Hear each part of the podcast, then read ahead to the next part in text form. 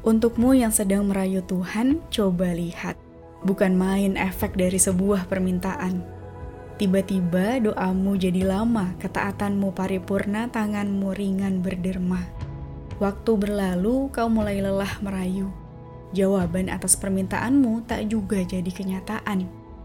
Jangan-jangan Tuhan tak mendengar atau rayuan mautmu mungkin tak mempan. Jangan, jangan kau redupkan rayuan ketaatan itu bilang keras-keras pada jiwamu, Ya Allah, aku tak peduli walau harus merayu selamanya.